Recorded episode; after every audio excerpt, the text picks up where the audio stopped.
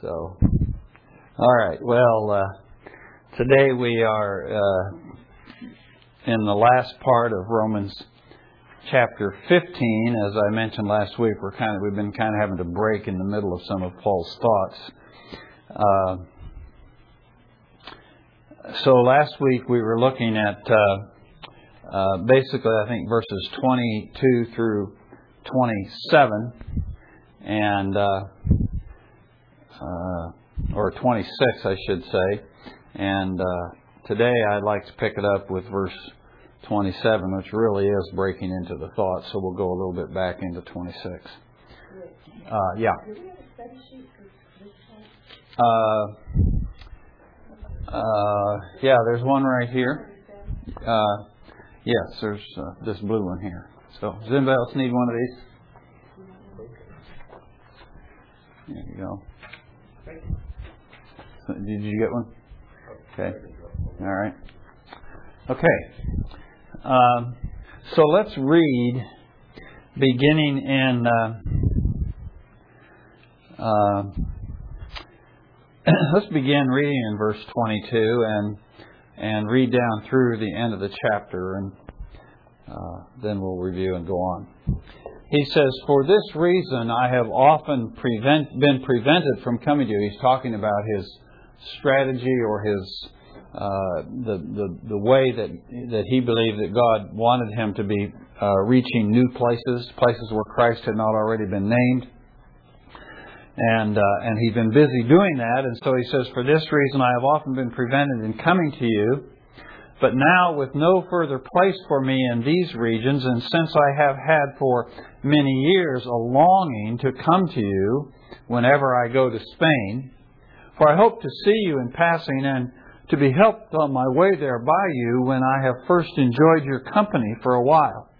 But now I am going to Jerusalem, serving the saints, for Macedonia and Achaia have been pleased to make a contribution for the poor among the saints in Jerusalem. Yes, they were pleased to do so, and they are indebted to them. For if the Gentiles have shared in their spiritual things, they are indebted to, indebted to minister to them also in material things. Therefore, when I have finished this and have put my seal on this fruit of theirs, I will go on by way of you to Spain. I know that when I come to you, I will come in the fullness of the blessing of Christ. Now I urge you, brethren, by our Lord Jesus Christ and by the love of the Spirit, to strive together with me in your prayers to God for me, that I may be rescued from those who are disobedient in Judea, and that my service for Jerusalem may prove acceptable to the saints, so that I may come to you in joy by the will of God and find refreshing rest in your company. Now the God of peace be with you all. Amen. Okay, well, uh, so uh, last week, uh, beginning there in verse 22, he talks, starts talking some about the reasons why he had not yet come to Rome and about his plans to do so. Uh, what do you remember were some of the things that we mentioned last week?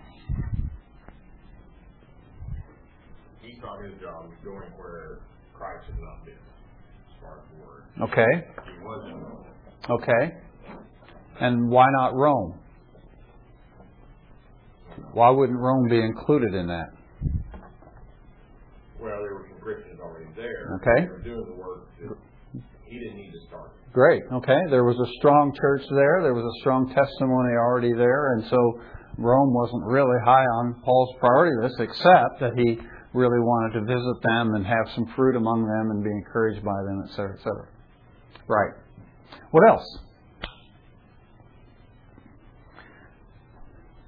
He talked about his real reason for going to Rome was also so that they could pray for him and help him in his ministry a little further on. Okay. Okay. And where is that further on he wants to go to?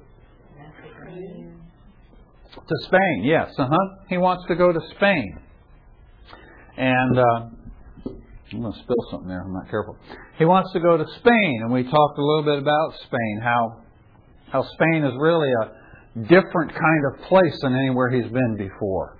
It's uh, it's a uh, it's really the first truly barbarian place, and when we use that term barbarian, we don't mean it in the sense that we often use it today of a bunch of wild-eyed teenagers or something like that. But barbarians were simply those who were not the Greek speakers. They were the people who who did not have a, uh, the heavy uh, influence of Greek culture and Greek language, which was what was characteristic of everywhere that Paul had been up to this point.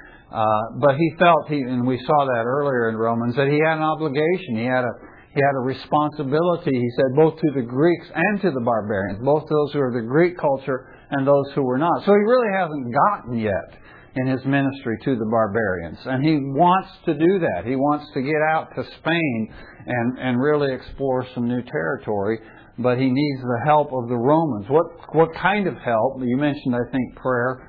Uh, what other kind of help could the Romans maybe provide as he would go on towards Spain? Material, whether it be money or transportation. Okay, okay, so some just logistical support. Uh, what else?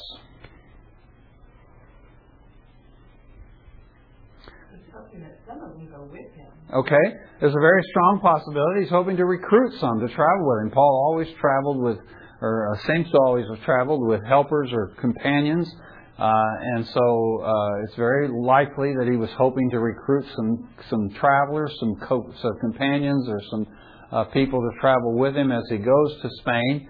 And and I would think, and several commentators suggest this, that he's really hoping to get somebody who actually knows the language because he's obviously now moving into an area where the lang- a language is spoken that he doesn't know. And so, in his, uh, it's very likely that he was hoping to recruit companions who could work as translators for him, so that uh, so that he could more easily communicate the gospel. Okay, so he's wanting to go to Spain, and that's really part of his.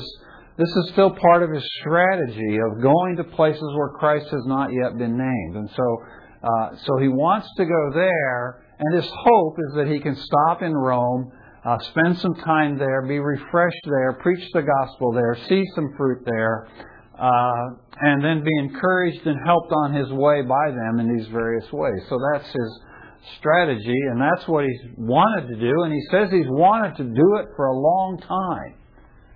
But he's been hindered from doing it. Back, clear back in chapter 1, he talked about the fact he'd been hindered from coming to Rome. And then here again, he talks about being hindered in being able to do this thing that he really longed to do. What was hindering him? What was keeping him from doing this?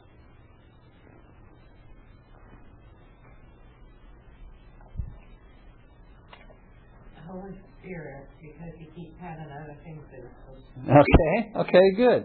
When we when we read that that he was hindered, it's very easy for us to think about all the other things that always got in Paul's way persecution, shipwreck, you know, robbers, you know, uh, being beaten, uh, you know, opposition from uh, false believers and opposition from the Jews. You know, there are all these other things that Paul encountered that were oftentimes seemed to be obstacles to him in the things that he wanted to do. But the real thing, as he says here in this passage, the real thing that was keeping him from going was the constraint that was on his life by the Holy Spirit that the Holy Spirit said, There's a job here I want you to do.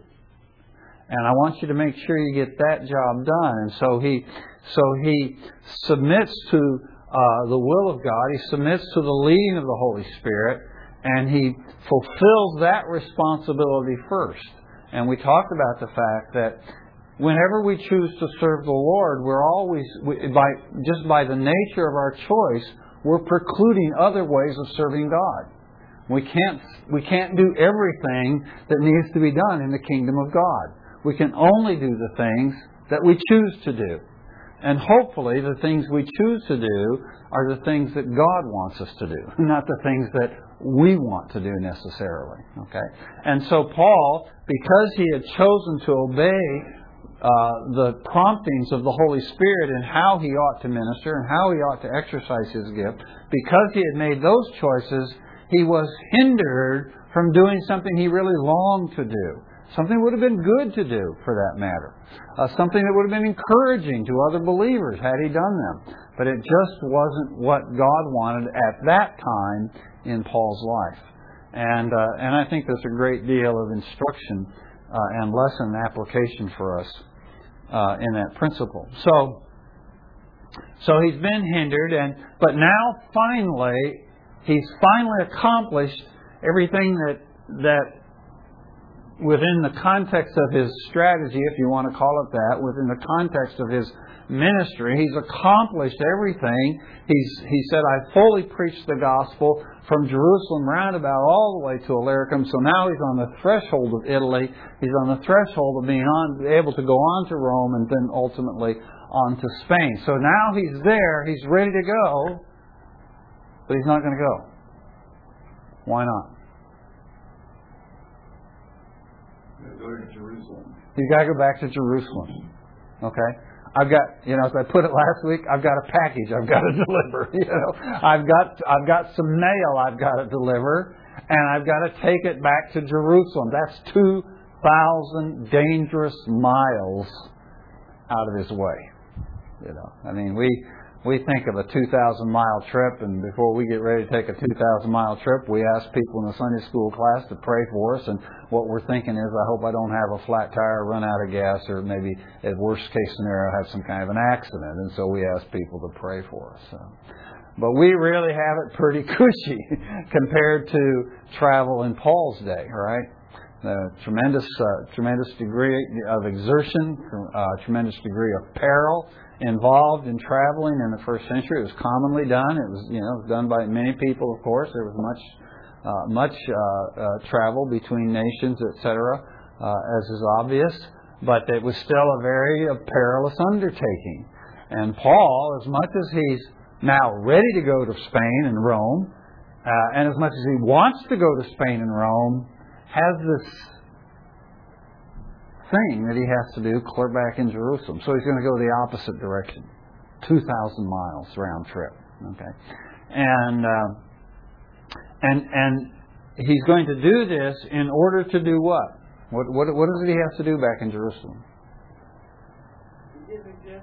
Okay, he's going to take an offering back to the what he said here in the verses we looked at last week to the poor among the saints in Jerusalem. Now, now we really don't know for sure if the situation in Jerusalem was one in which the entire church was poor, uh, or if it was a situation in which there were some poor and uh, there were some poor in the church, and he was particularly focused on them. This really goes back to something that he tells us in another place was a promise that he made during uh, at the end of the Jerusalem Council in Acts chapter 15. I don't believe, as I recall, that it's mentioned in Acts 15, but he does mention it later in one of his epistles. That they had asked him, the elders there in Jerusalem, when he, when they finally resolved the issue uh, there about circumcision in Acts 15, and uh, and uh, sent Paul then, blessed Paul, and set him out on his ministry, back out on his ministry to the Gentiles. They asked that he would remember the poor in Jerusalem. Okay? And Paul said that that was something good that he wanted to do. So this was really a promise that he made during that council in Jerusalem between his second and third missionary journey. So on his third missionary journey, everywhere he went, he was busy promoting and and speaking about and encouraging this offering of uh, financial assistance to the poor in Jerusalem.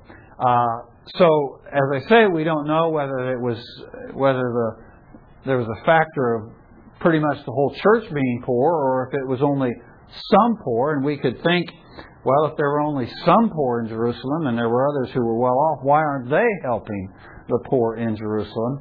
And I think you'll find uh, maybe they were, but that's not the issue. As we discuss this offering today, we'll find out this offering was really about a whole lot more than charity was really about a whole lot more than simply meeting the needs of these poor people in Jerusalem. It was a profound, it had profound theological significance. So, so he wants to bring this offering back to Jerusalem.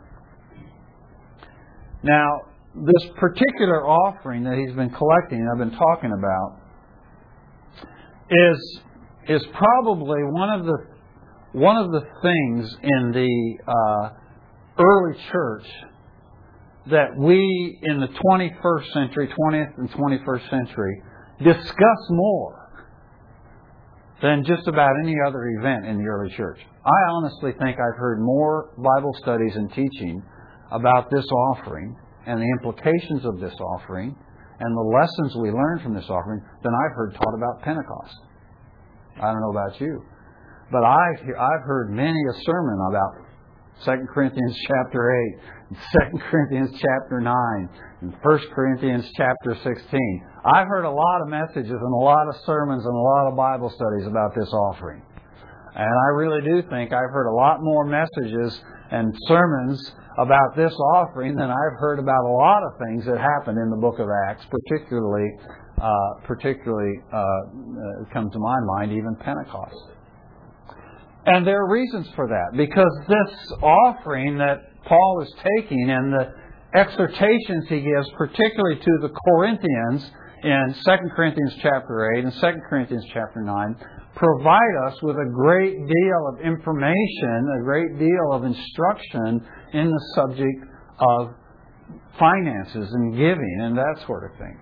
So we learn things in these passages. We learn things from this offering that's being collected from the Gentiles for the Jewish believers, Jewish poor back in Jerusalem. We learn things about setting aside on the first day of the week. We learn about the principle of those who have an abundance sharing with those who are in need. We learn about the idea of giving free will offering, that, uh, that God loves a cheerful giver type of thing.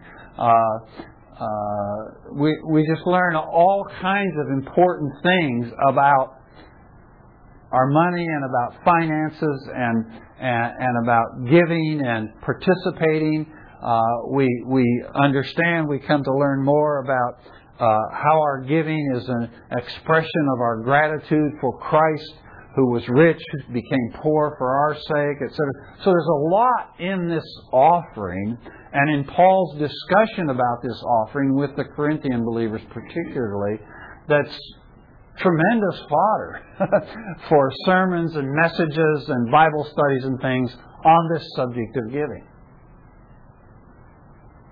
But what's interesting to me is that with all of the all of the wealth of truth that's contained in this subject of the offering uh, for the for the uh, poor in Jerusalem, in the discussion of it in the New Testament,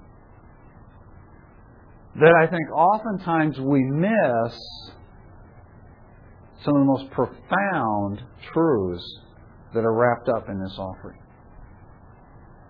For example, if this offering was merely, and I don't want to use the word merely in the sense that this means it was insignificant or unimportant, but if it was merely a charitable offering, given for the poor, for the needy in Jerusalem. If that's all it was, if it was a matter of those who were in a place of, of a little bit more comfortable place financially, helping those out who were really struggling financially.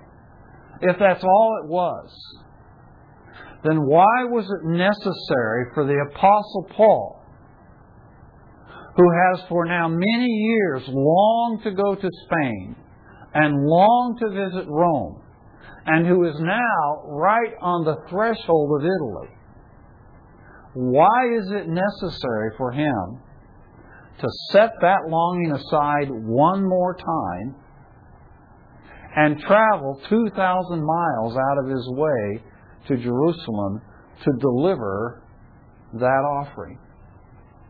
Actually, in 1 Corinthians 16, when he's first discussing the offering uh, with the Corinthians and and talking about it in uh, and it's not actually not the first time he's talked about it with them, but the first in the first time in one of his letters he talks about with them, he actually says that he is he is planning to send the offering back to Jerusalem. And he tells the Corinthians, he says, I want you to pick some men that you trust, that you that you can have confidence in with this kind of a task, and you appoint them, and he says, then I'll then we'll send the money back with them to Jerusalem. And he says, if it's uh, I forget exactly how he says it, but basically he says, if it's possible, I'll go with him.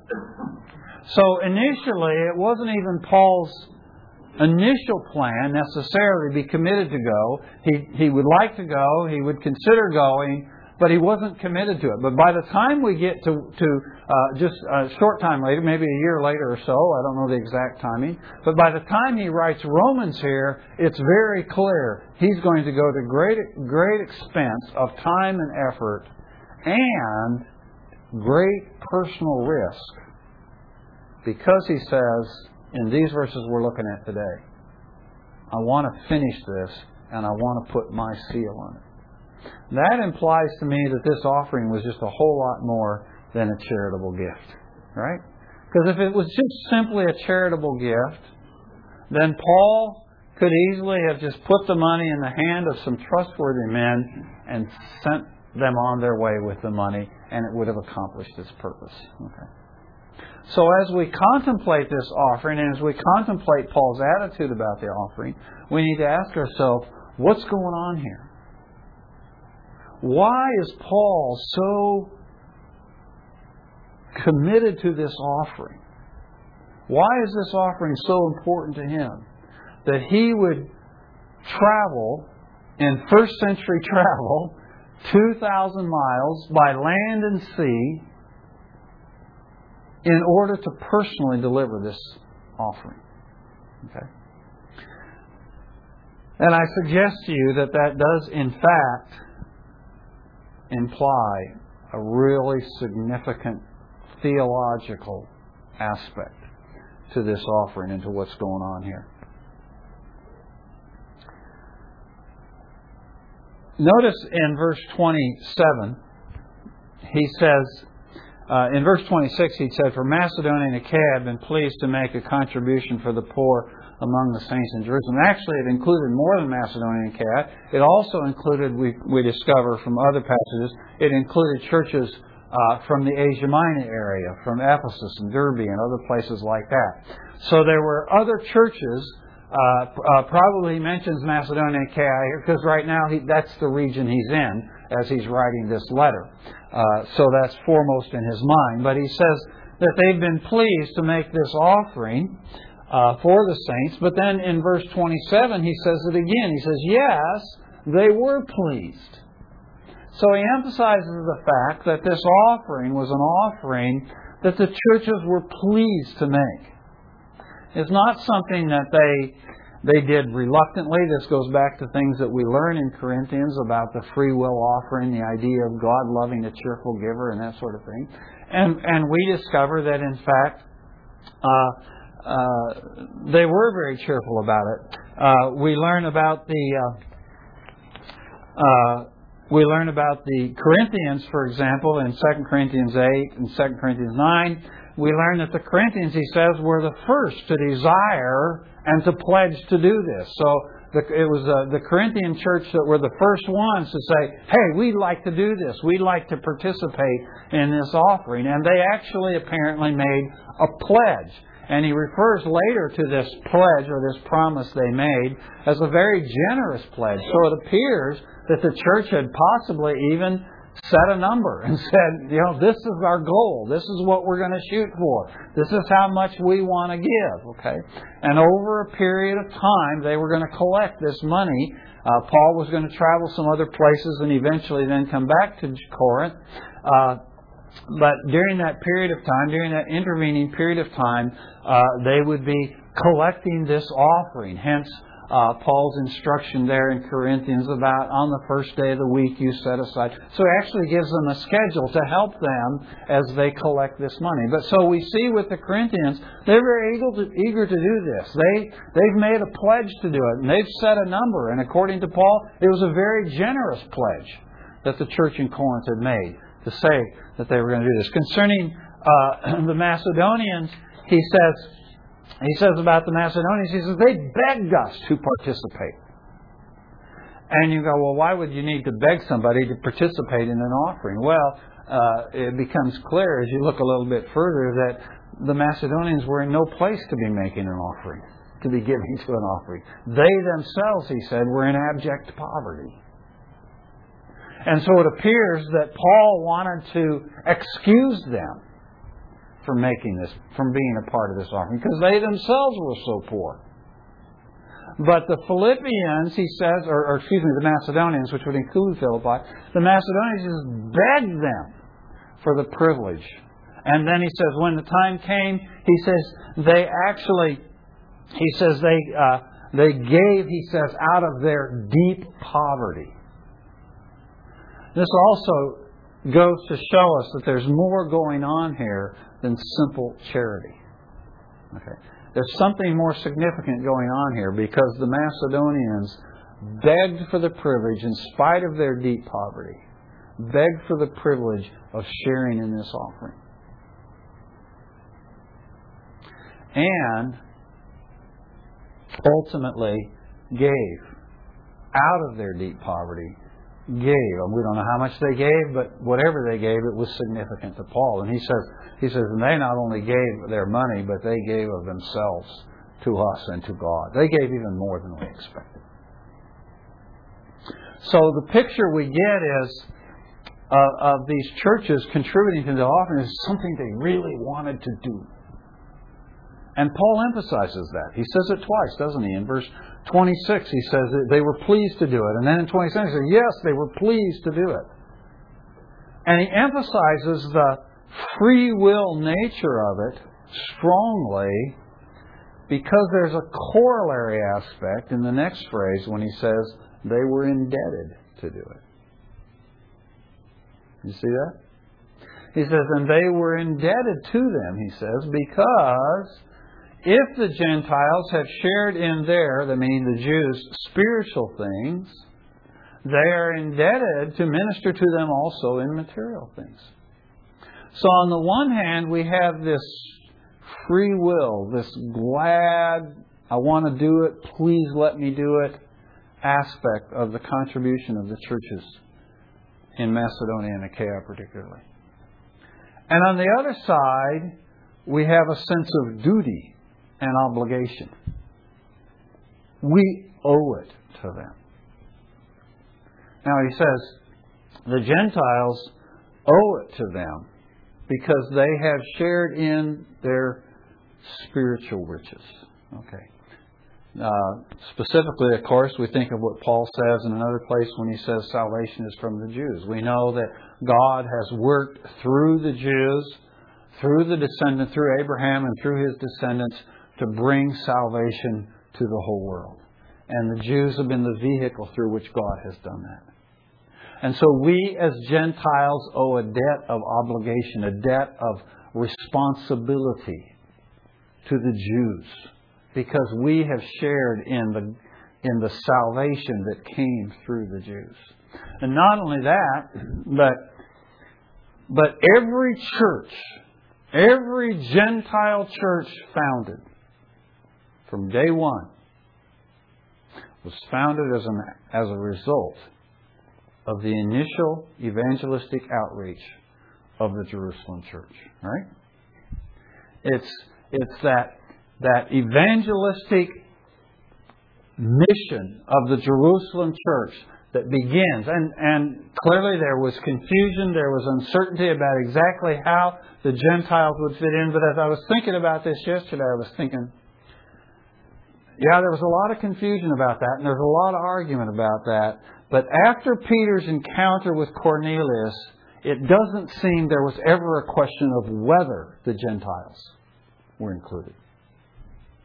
It never seems like the question in the church is whether the Gentiles are included. The question was just what are the conditions under which the Gentiles are included. And so the Jewish church then was the, was the beginning of the Christian mission that goes on today all over the world. Okay? It all began back in Jerusalem. And so Paul says that we who are Gentiles, not including him, of course, because he's a Jew, but you and I and all the Gentiles, that we have a debt or we have an obligation, we have a responsibility to minister to them, he says, in a material sense, because we have reaped a spiritual harvest. Okay? Now, just kind of as a sidelight, one thing that's interesting to me there is, is he says, okay, you Gentile Christians, you you shared in their spiritual things, so you have a debt to them in material things. Now, that can kind of grate against us a little bit because we think if somebody shared with us in spiritual things, then we ought to share back to them in spiritual things. And I'm sure we should. we could. But what's interesting to me is that Paul doesn't have this uh, Platonic view of somehow the material world is profane, the material world is polluted, and and and and so we never associate it or connect it to the spiritual world. That's a that's a that's a uh, a type of attitude that has actually permeated much of Christianity throughout its history. Uh, is this idea that the spiritual is good and the material is bad? Okay, and Paul doesn't see that dichotomy. He believes that when God created the world and finished creating the world, He looked on it and He said it's good. And the material world is good. Of course, it's been corrupted, it's been affected by sin, etc. But but there is no there's nothing profane, there's nothing dirty about giving to someone who has who has let you share in their spiritual things there's nothing dirty or profane or low about sharing with them in material things. Okay? And we see that throughout the scriptures, don't we? That principle goes throughout the scriptures. That, that if I have been blessed in a spiritual way, then I have a material obligation, a, a, financial obligation even, to those who have blessed me in a spiritual way. And and that is uh, and that is the principle that Paul's working on. So he says they really desired, they really wanted to do this, but there was also this sense of obligation and responsibility, and that that principle in itself also is woven throughout Scripture. You know, that's the whole idea of Ephesians 2, 8, 9, right? For by grace you've been saved through faith, that not of yourselves is the gift of God, not of works, lest any man should boast. And then what does he say in verse 10? He says, And because of this we do good works. So, so one of the reasons we as Christians attempt to live a holy life and a good life and love our neighbor and and and uh, and uh, care for people and do one of the reasons we do that we don't do it in order to get salvation but we do it because we have a debt we owe. We were given something. We were given this great gift of salvation and now I am forever obligated and indebted to God for this great gift of salvation. And I'll never be able to pay it back. But so I live my life then, uh, I live a life of good works, and you live a life of good works, out of this, not out of this sense that I do it in order to get salvation, but having received salvation, I go, well, I'm, I'm obligated. I owe it to God. And I owe it to the people of God to live this kind of life. So that's what Paul is discussing there in verse 27. That's what he's referring to. Uh, and then he says in verse 28, he says, Therefore, when I have finished this, and have put my seal on this fruit of theirs, I will go on by way of you to Spain. And so, so Paul now, although it was a little ambiguous at the first, he, you know, when he first was thinking about this, he thought, well, we might just send some guys with the offering. It became very clear to him by now that he needed to finish this. And he needed to put his seal, not God's seal, his seal on this offering. That meant that Paul had to go back to Jerusalem. So what's going on there? Why, is Paul, why does Paul feel this, this strong need to personally go back there and personally put his stamp of approval on this offering, his seal on this offering. Why does he need to finish it? Well, we need to remember that these verses that we're looking at here in Romans chapter 15 come right on the heels of Romans 14 and the first part of chapter 15, right? That there's been this lengthy discussion that Paul has made, this lengthy uh, uh, teaching about the issue of the strong and the weak, right? There are these people who are the strong and they have this great sense of liberty and freedom and they realize uh, that God has created all things for us to enjoy, etc., etc., etc. And then you have within the church, you have these who are weak in conscience. They have many scruples. They have days that they think need to be observed, and they have certain things that they can't eat and certain things they can't drink uh, because they have these scruples, and he considers, he calls them to be the weak ones, or the ones who are weak of faith, or weak of conscience. And we talked all about that. It's not a derogatory term, it's just a descriptive term of them. Okay? But we have the strong and the weak. And who primarily constituted this group of the strong? Pardon? The Gentiles. Okay? The Gentiles were the ones in Rome who primarily constituted this strong group. Not exclusively, but primarily. And so then who constituted the group of the weak? The Jews. Okay, it was the, what we might call the Jewish background believers, either those who were Jews or those who had been Gentiles and converted to Judaism before subsequently being converted to Christianity. So you have these you have on one side, you have the Gentiles who constitute the strong, the ones who have this great sense of liberty. And on the other side, you have the Jews, the Jewish Christians, and they have, uh, they have uh, uh, uh, scruples that are not necessarily ones that, that God is concerned about, not ones that, the ones that God's not particularly concerned about any longer. He's freed them from that. He's freed them from the law and from some of the implications of the law.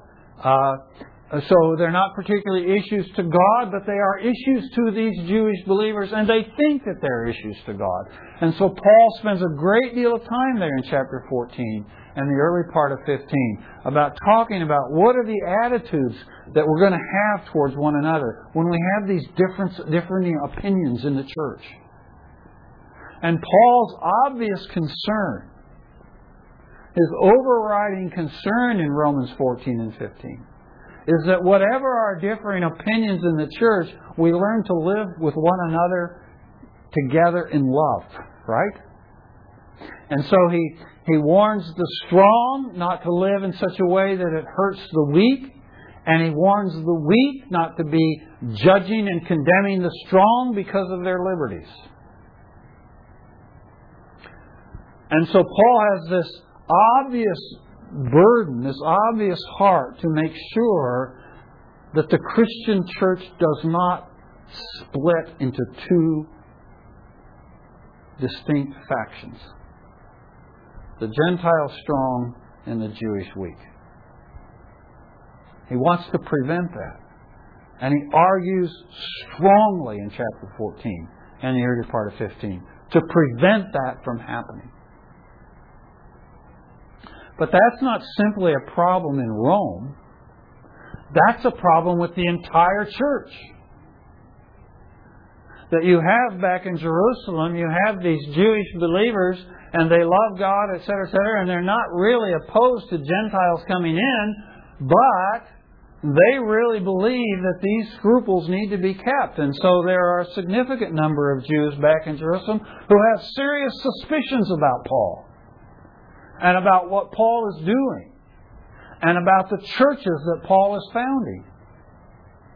And they are alarmed that as he is doing this, he is not telling them that they need to observe the Sabbath or that they need to be circumcised, etc., etc., etc. Okay, so they're very not all of them in Jerusalem. Certainly, Paul had some very strong supporters in Jerusalem, but there's a strong contingent in Jerusalem who are very concerned. That's what the whole Jerusalem Council was about.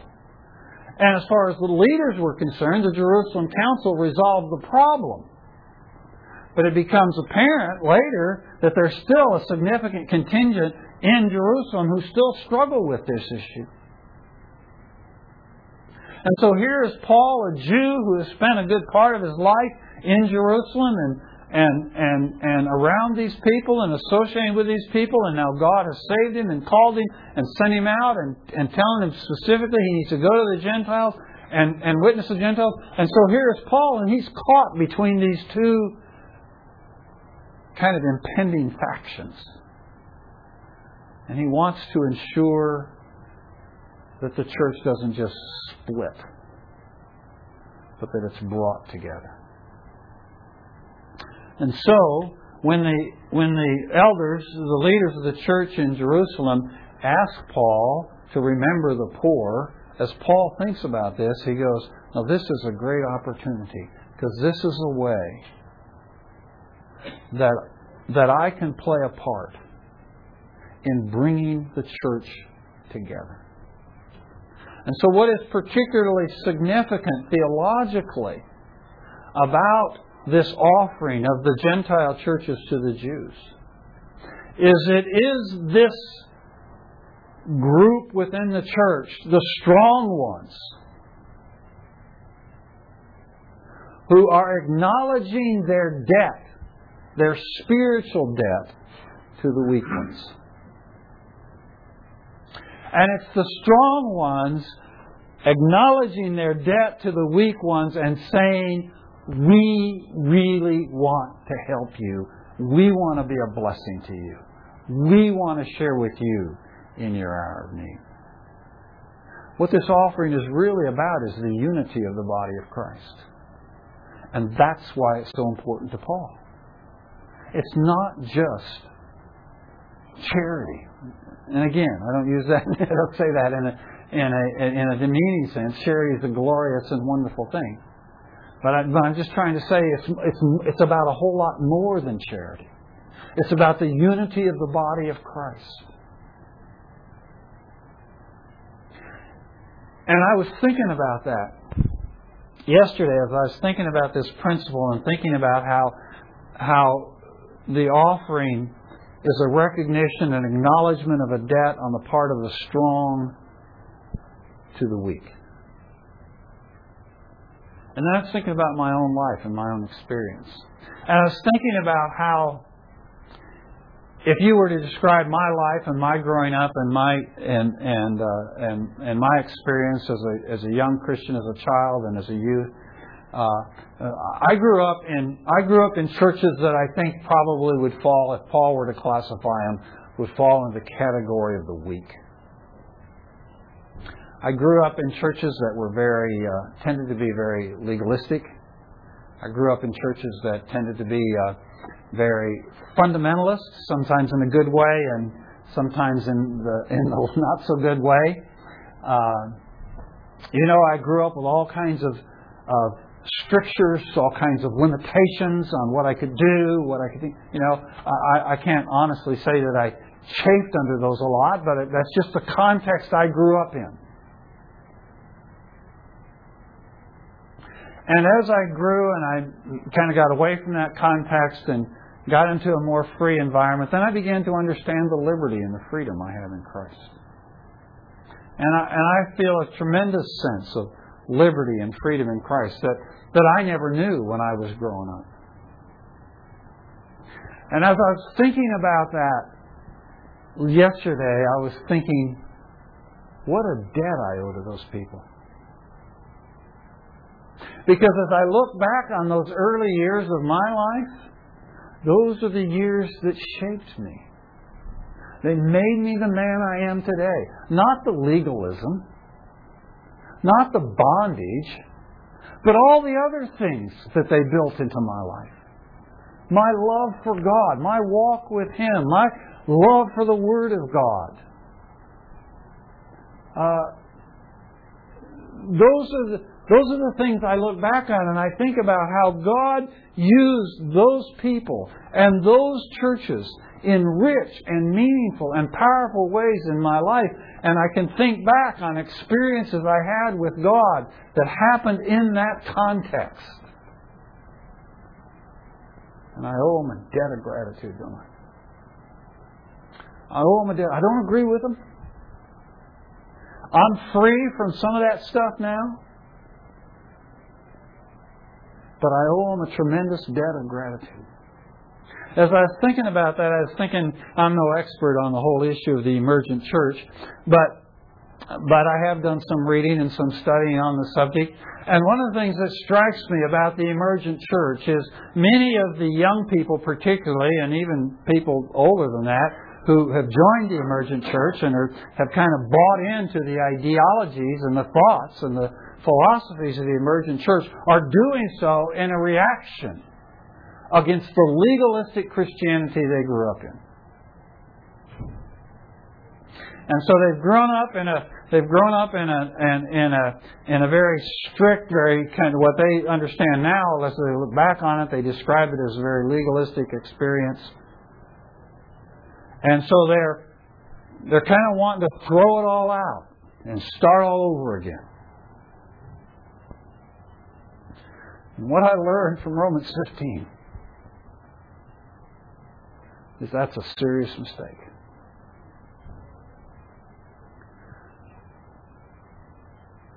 What what's happened, I believe, in the emergent church is that in throwing it out, they have quite literally thrown the baby out with the bathwater. That's one of the mistakes we make when we react against some of those things. We go too far. And so I think there's tremendous value to me. It's a tremendous encouragement to me to think about what these churches are doing. Because what these churches are doing is you have the strong saying to the weak, we love you and we value and we cherish the contribution you have made in our lives.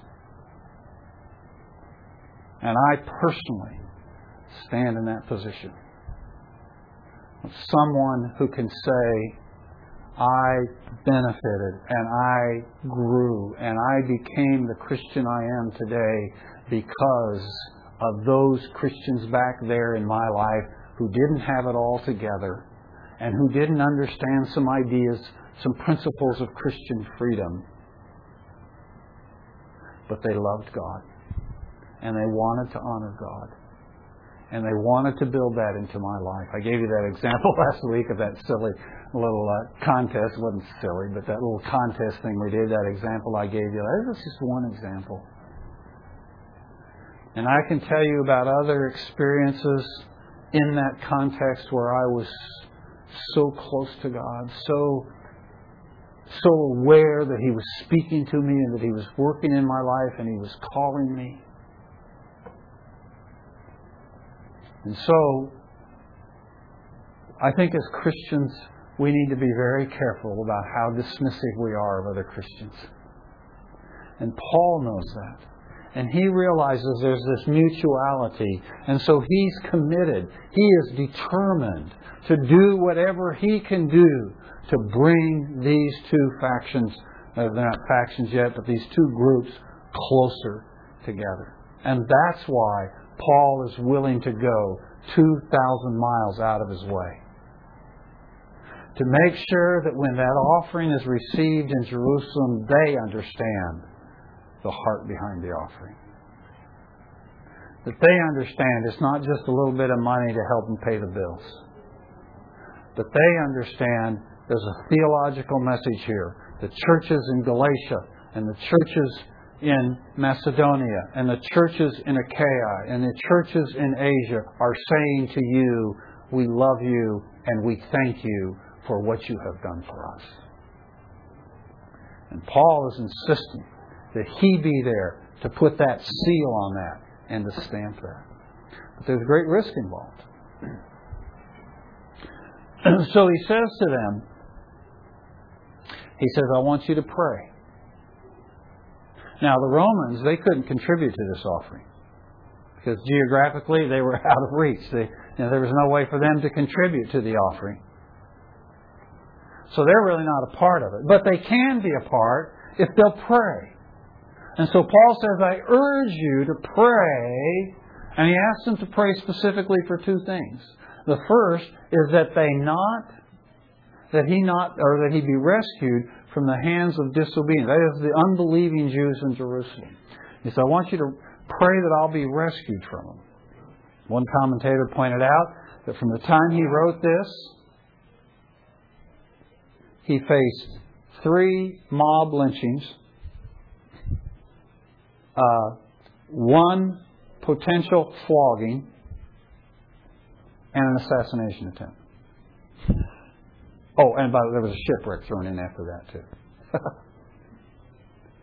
and so you go, well, did God answer his prayer? Well, yeah, God answered prayer. He was rescued out of all of those. So we do know that, that that part of his prayer was answered. We don't know whether or not his prayer, that the gift would be proved acceptable by the saints in Jerusalem, we don't know. Commentators come down on both sides. Some say, well, yeah, we think it probably was accepted. And some other commentators, uh, citing other evidence, say, well, it kind of looks like they didn't accept it. And, and I don't know. I don't know whether they accepted it or not.